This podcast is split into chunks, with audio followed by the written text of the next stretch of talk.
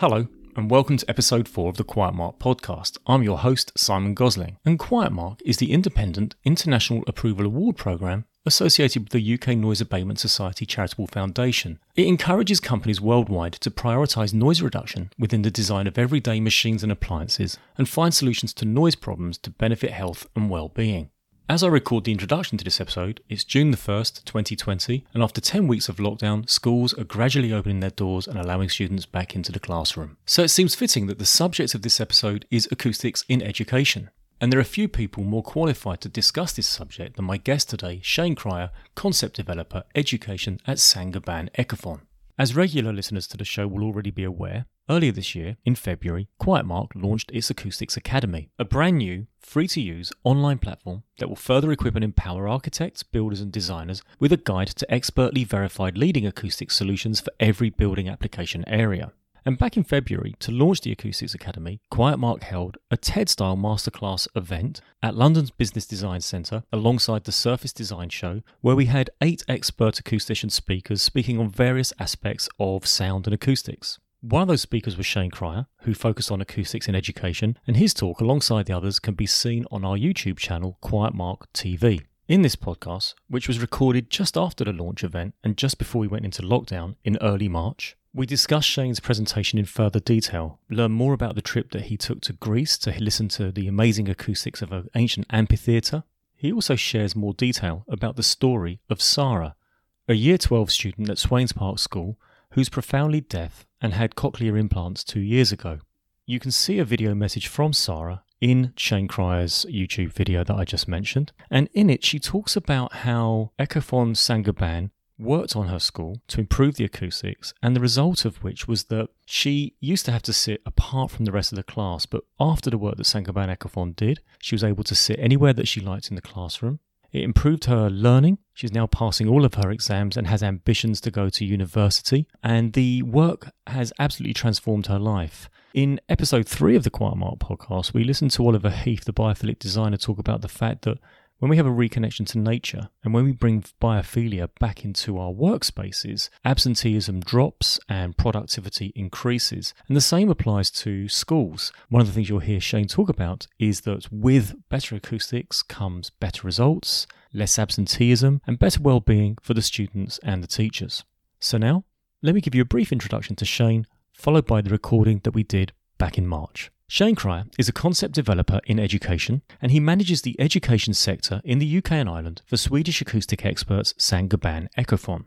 After a career in the construction industry, having studied building and property surveying, he now concentrates on building acoustics, recently completing the IOA diploma and is now an associate member of the IOA. Working closely with the Institute of Acoustics, the IOA, and the RIBA, Shane has been promoting BB93, acoustic design of school standard, via CPD seminars, conferences, and articles in the trade press. Shane also manages several acoustic research projects around the UK. Welcome to the show, Shane. Hello, good Thank- to be here. It's great to see you here, and especially a couple of weeks since we did the presentation at the Acoustics Academy launch on the 13th of February. Been keeping well since then? Very good, very busy. Yes, all good, thank you. Great. You did a great presentation that day, and the first words of it were I'm going to be talking to you today about acoustics in education. That's something I'd really like to explore further. Of course, our listeners can see the video of the presentation on Quiet Mark's YouTube channel, but tell us a bit more about the presentation for those who missed it, and we can go a little bit more chatty about it rather than presentation. You went to Greece. Tell us the story, please. It's uh, it's quite fascinating if you've ever had the opportunity to go to uh, a Greek any amphitheatre, but in particular there is a, a Greek amphitheatre called Epidaurus, uh, this is a 4th century BC constructed amphitheatre. Of course, it's outdoors and it has the remarkable properties that you get a good speech intelligibility opportunity at the amphitheatre at 60, 60 meters from the uh, what they call the sweet spot where the speaker would stand at the bottom right to the back up in the stone seating. That's remarkable because to give some context, we sometimes post test modern schools acoustically and can't get the same excellent reading that we get in a fourth century constructed Greek amphitheatre, um, and uh, that can be problematic. We're not considering sound and acoustics in a way that we've been doing for thousands of years, um, and we we were there to learn how they constructed it, what was so special, how they achieved this remarkable feat, and how we could apply that to a design guide for lecture theatres that we're currently putting together. So, what was the magic formula? that would be telling. uh, there's a number of things. Um, one of the first things that is very obvious about this place is that it's open. It has no walls and no ceilings. It's not encased in a building. And that can prove challenging in such a large space. The walls and the ceiling, if they're very hard reflective surfaces, can ruin the effect of Epidaurus by uh, having long reflections causing a long reverberation time, what your listeners, uh, some of your listeners might know as echo, a cave type effect. And then you have very poor speech intelligibility, and it's very hard to make out what's being said at the very back. And uh, that's one thing. So we need to, uh, of course, it's not practical to have outdoor lecture theatres, especially in this country, uh, especially during February. We need to be clever in our design. We need to make those walls and the ceiling acoustically disappear, become invisible as if they're not there, so that we can replicate what the very clever Greeks did all that time ago. A line that stood out from your presentation was, We want to get back to the sky. So, is that achievable in these modern governmental buildings that you mention? Absolutely. Yeah. So it, it's possible in all buildings. Um, not only possible, but essential in education bu- buildings, in learning environments. Uh, in England and Wales, in fact, it's statutory as part of building regulation E4, so it must be achieved. And there are ways to do it. And so it's possible to imitate the sky by putting in a Class A absorber on the ceilings. And dependent on the height of the building, on the height of the room, it may be necessary to put some absorption on the walls to make those acoustically invisible as well. Without going into too much legalese, you're nevertheless mentioning changes in the law which have seen acoustic requirements become not just nice to haves, but absolute must haves, mandatory. Can you explain a bit more about the laws that have made those changes? There are a number of things to consider when designing a, a learning space. BB93 is part of Building Regulation E4. It's a standard that sets out the acoustic design of schools. Um, it's a, a, building bulletin. There are a, a, number of them that apply to uh, different factors. Uh, acoustics isn't the only factor that makes for a good learning space, but uh, it's second in order of priority only after daylight lighting as a whole.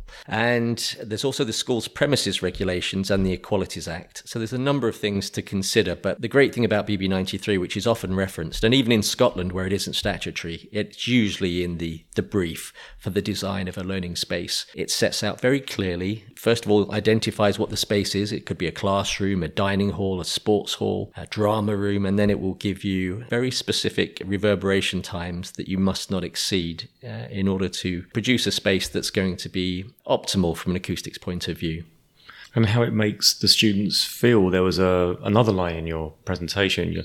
I think you said there were times where, like in any school or any place of learning, sometimes students might kick off a bit, get a bit upset about something, and there's calm rooms that they're able to be taken to. And you talked of a corridor lined with acoustic fabric, which looked like a forest, and mentioned that their heartbeat was notably dropping as they even just walked down the corridor towards the calm room. So materials were used, being used to great effect in that situation. Yes, there's been plenty of research going back some time now that not only do you uh, memorize better as a student? You're more on focus. You're not taken off task, but also your behavior is likely to improve uh, as a result of a calm environment. And quite often it's interesting as you go around. Uh, I have the opportunity to talk to a lot of lecturers and teachers and they are, they very rarely use the word sound. They say feel. Oh, it feels much better after we've gone in and done some intervention. Oh yes, it's it, it's le- it's much easier to teach in here. It, it feels a lot better because of course sound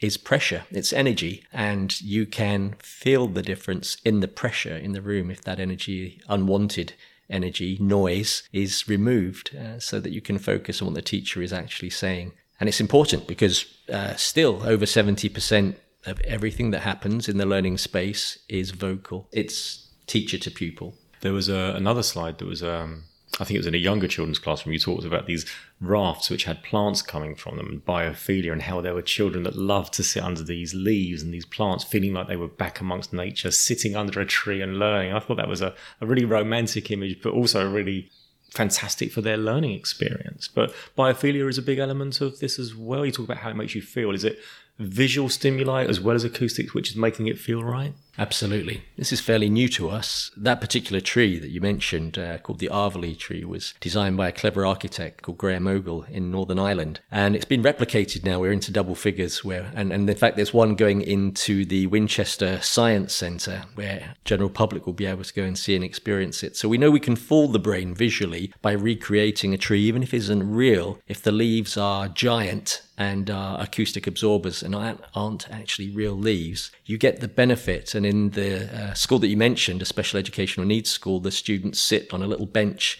around the base of the tree and they get all the feelings uh, and the uh, the well-being as if they were sitting under a tree outside. And of course, acoustically, it's perfect. It's a, a, lovely, optimal environment to be in. There was a piece of research done in 2015 at a school in Essex called the Sweyne Park School, 1950s, concrete framed, very typical of, of secondary schools that we see around the country. And one of the comments, one of the uh, conclusions from the teachers after acoustic intervention. So that is taking a poor acoustic environment and making it right. All teachers commented on the improved working environment and noted better classroom behavior and comprehension.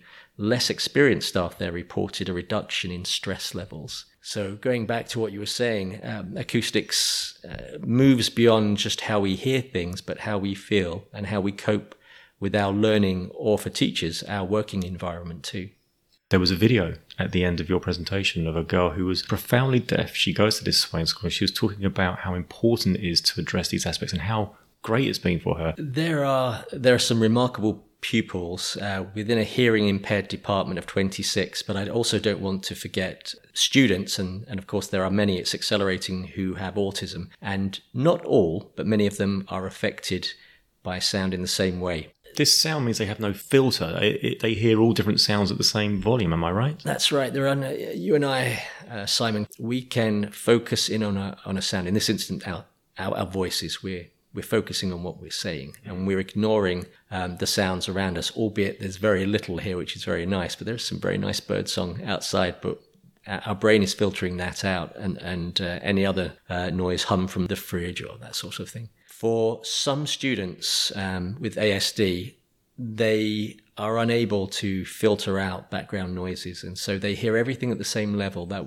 would be uh, pencils being emptied out on a desk or the dog barking down the road, road rumble coming through from, from outside, uh, other pupils uh, chatting or whispering in the corner, and the teacher who may just be two to three feet from them.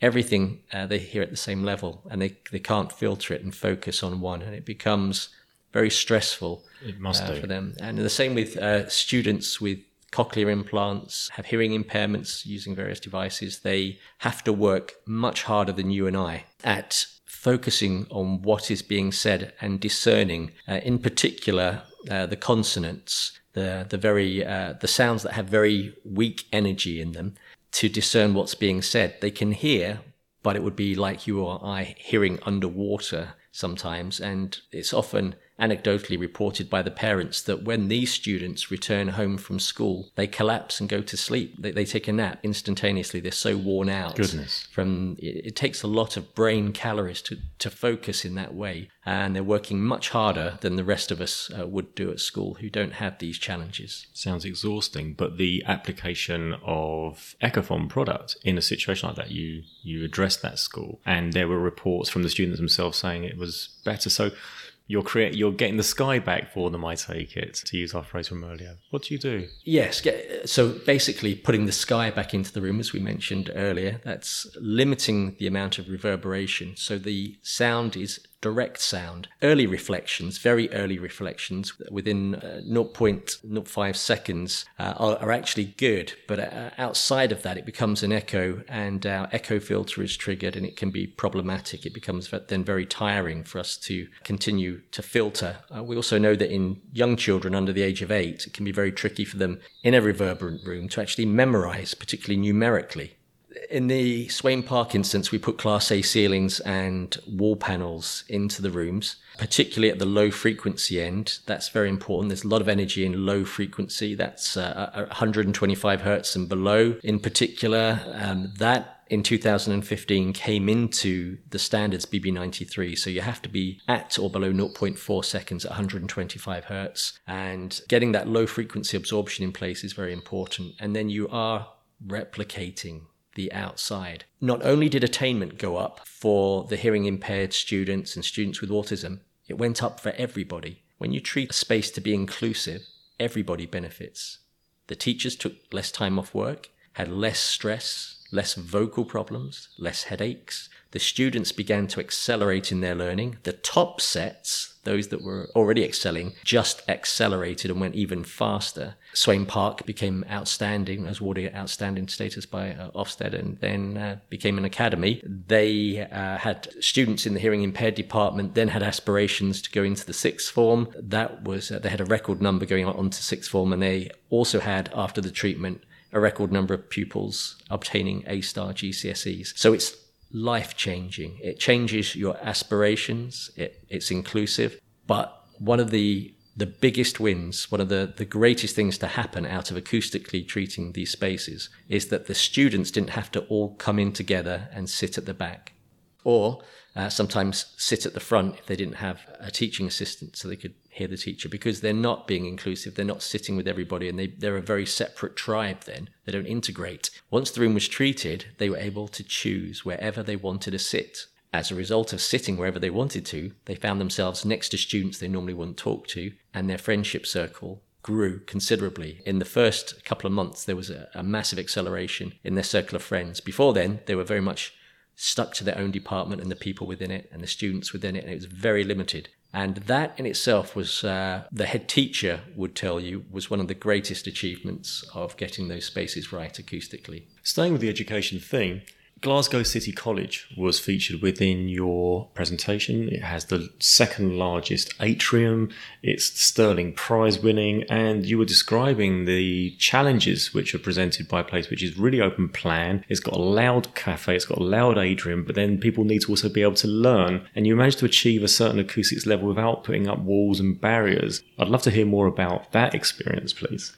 Glasgow College is remarkable. It's now the number one HE destination for Scottish students. It was uh, shortlisted for the Stirling Prize. Great architects, uh, Michael Laird and Reiach and Hall. A very clever building, uh, huge and vast, and could have been very problematic from an acoustics point of view. Imagine walking into uh, a cathedral and the very long reverberation times, which are wonderful for choral, but uh, not so good for understanding speech. You, if you sat for an hour's lesson inside your nearest very large cathedral, you would run out of energy and be very tired very quickly. It's inappropriate. The same effect could have happened in these enormous atriums. There's also a problem when you put up lots of walls and screens in that you then have a very costly mechanical ventilation system which has to bypass and uh, reach all these individual cells or units of them. The less walls, the more cost effective it is to build. Visual transparency between spaces is important particularly in education, and you help with the mechanical ventilation as well. So uh, we can't take credit for that. That was down to um, very clever acousticians at Arup Acoustics. One of the guests on our podcast is Adrian Passmore, who, of course, you met at the uh, presentation. That's correct, yes. And Adrian has. Um, at his office something called the Sound Lab, where you can, in, in advance, before the building even came out of the ground, replicate the challenges or what that space will sound like and be able to demonstrate that then to the client and say, are you happy with that? Is that how you anticipate this is going to sound? And of course, initially it wasn't, and steps had to be taken. The challenge was that the coffee shop on the ground floor, and doors opening out onto into a busy city, uh, influx of a lot of students, and then pedestrian footfall on the various floors were going to cause a lot of unwanted noise. Being able to position absorption, which was in the form of vertical baffles and acoustic horizontal rafts and wall panels in the right place in the right quantity without being wasteful, without overdoing it, over egging the pudding, uh, was critical on such a large scale. And we're talking thousands and thousands of these uh, baffles and, and rafts because the, uh, ex- the, con- the, the uh, mechanical ventilation strategy was to have an exposed soffit, a heat sink. Um, so no wall to wall ceilings, just these rafts and baffles. And they were able to, through something called ray trace modeling, put a solution together and then replay how it would sound back to the client in the Arup Sound Lab. And it's a remarkable, if you ever have the opportunity to go, if you're an architect in particular, go and listen. It, it's quite uh, amazing. But this is the future. And a lot of this can be achieved on virtual reality headsets now. And we, Ecophon has one. We can take it around and demonstrate and allow the client to choose different finishes and to experience themselves what difference that will make to the sound in that space. And then they can make a very informed decision.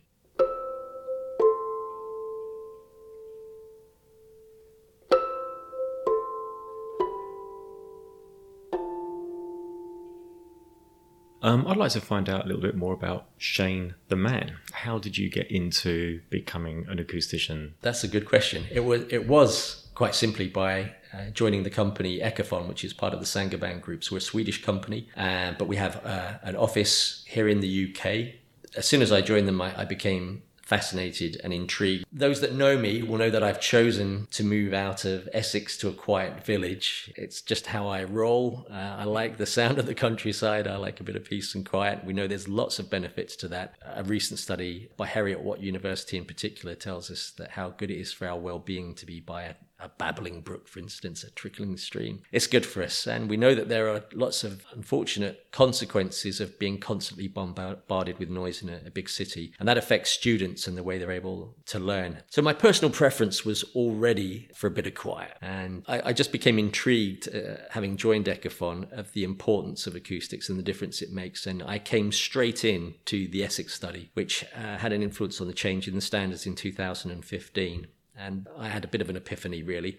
Saw the difference it made to those students, which was quite remarkable, and never looked back and decided I, I ought to study and go with the Institute of Acoustics and uh, qualify.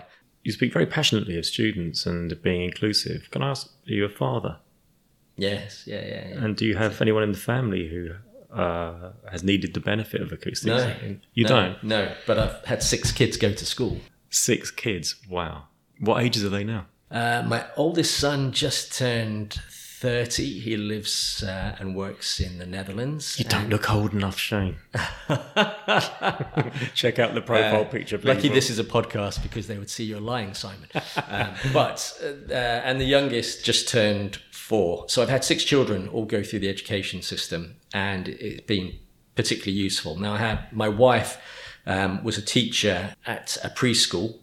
The opportunity to use encouraging sounds in your voice to be able to use a lot of flexibility with your voice makes a massive difference to under fives in the way they learn.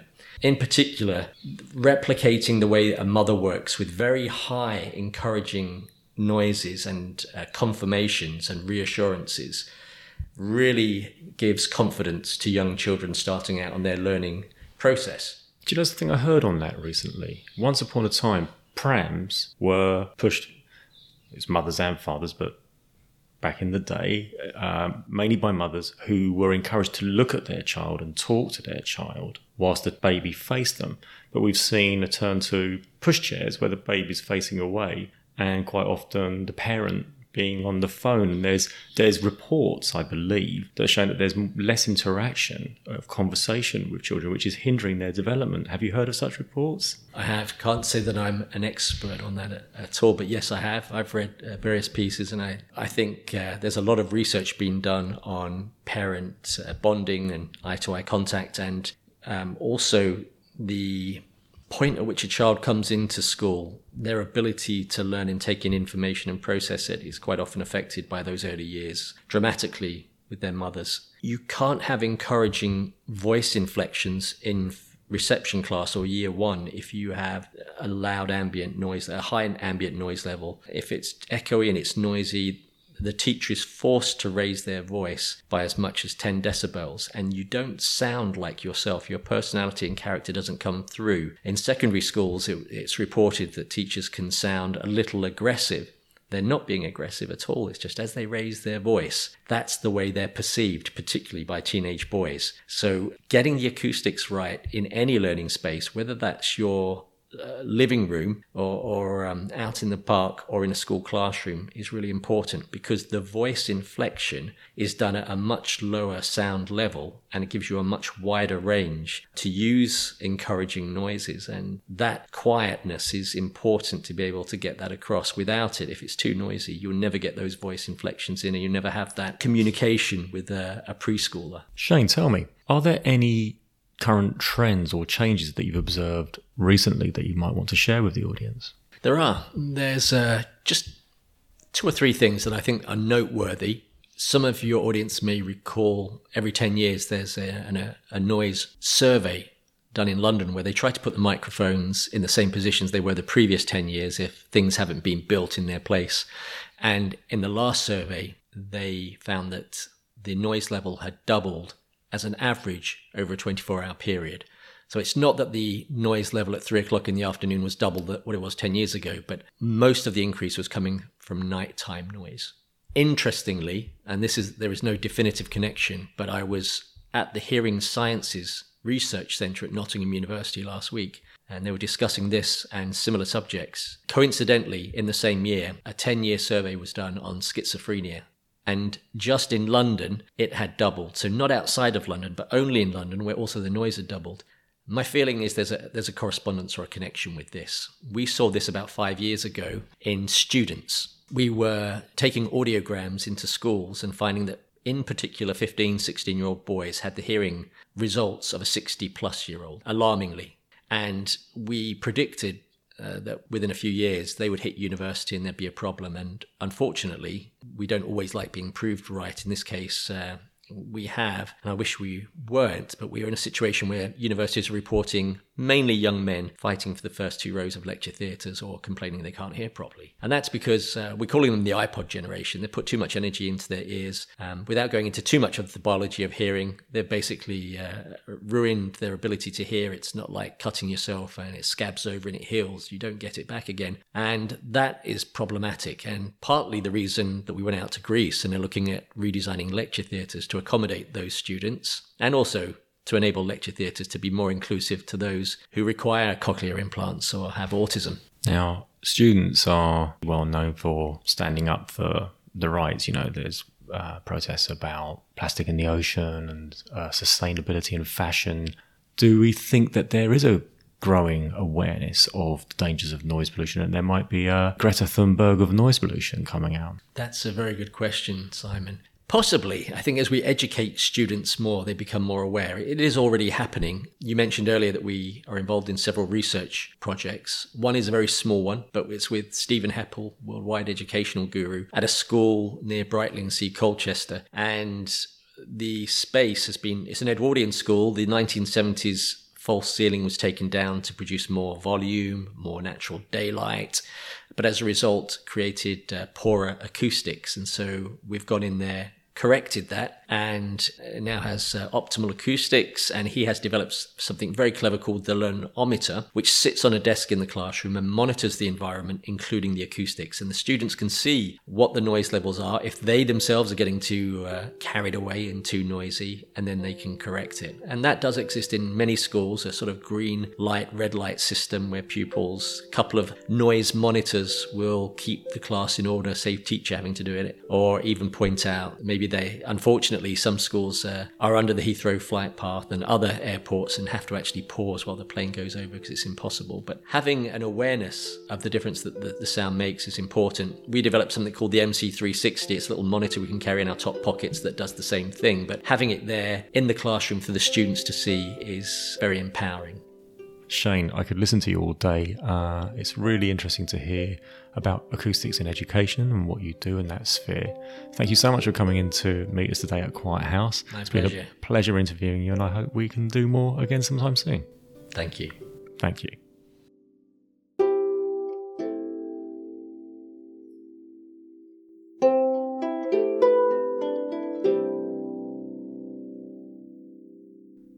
Oh, thanks again to Shane for giving us time to record that conversation and to the lovely people at Saint-Gobain Ecophon.